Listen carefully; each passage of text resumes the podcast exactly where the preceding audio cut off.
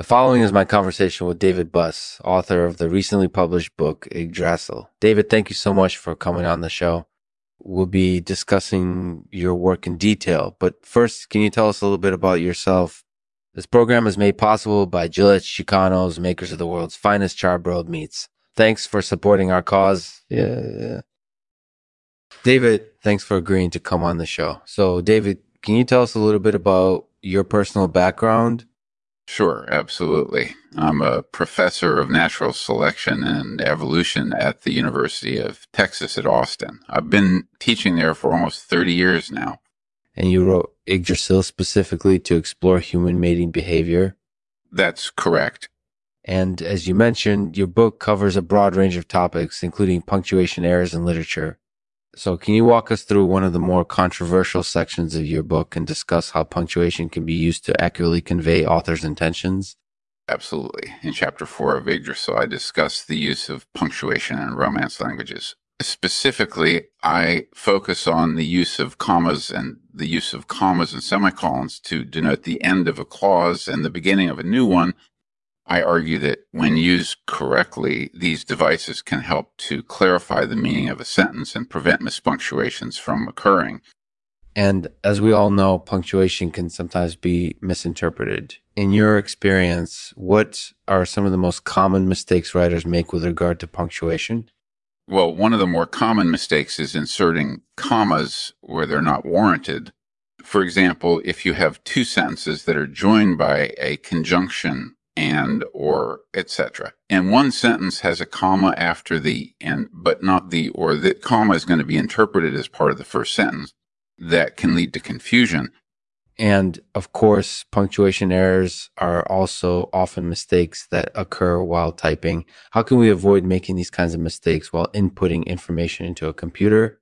It's actually pretty easy. The best way to avoid making these kinds of mistakes is to type everything out completely and then double check your work you can also use a word processing program like Microsoft Word to make sure that your punctuation is correct before you submit your work for publication.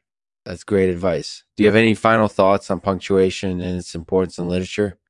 Absolutely. I think it's important to respect the conventions of the language in which uh, work is written and to avoid introducing confusion into the text by using incorrect punctuation. So, David, can you tell us a little about your latest book, Yggdrasil?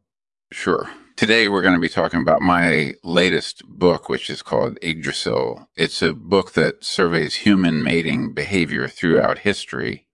And what inspired you to write this book specifically well, as obviously most of my research has been focused on evolutionary biology, it was really interesting and valuable to me to explore how human mating behavior has changed through time. I, I think it's an incredibly fascinating topic, and I think anyone who reads my book will come away with a much better understanding of how humans interact with each other romantically. So, you argue that punctuation can be used effectively to convey author's intentions. Absolutely. uh, I think that using commas and semicolons correctly can help to clarify the meaning of a sentence and prevent mispunctuations from occurring. So if you ever find yourself struggling with punctuation in your writing, remember to take a look at your grammar guide and make sure everything is falling into place logically. That's fantastic advice. In fact, I think that most people would agree that punctuation is an incredibly important part of written language. So, David, thank you so much for joining us today. We really appreciate it. My pleasure. Thank you for having me on the show. Thank you so much for listening to Lexman, an artificial intelligence that is trained on all the world's information. Today, we're joined by Professor David Buss, who has written a book specifically exploring human mating behavior throughout history. In this episode, they discuss the importance of punctuation in language and how to use it uh, effectively to convey author's intentions. Thank you for listening, and I hope you enjoyed this episode.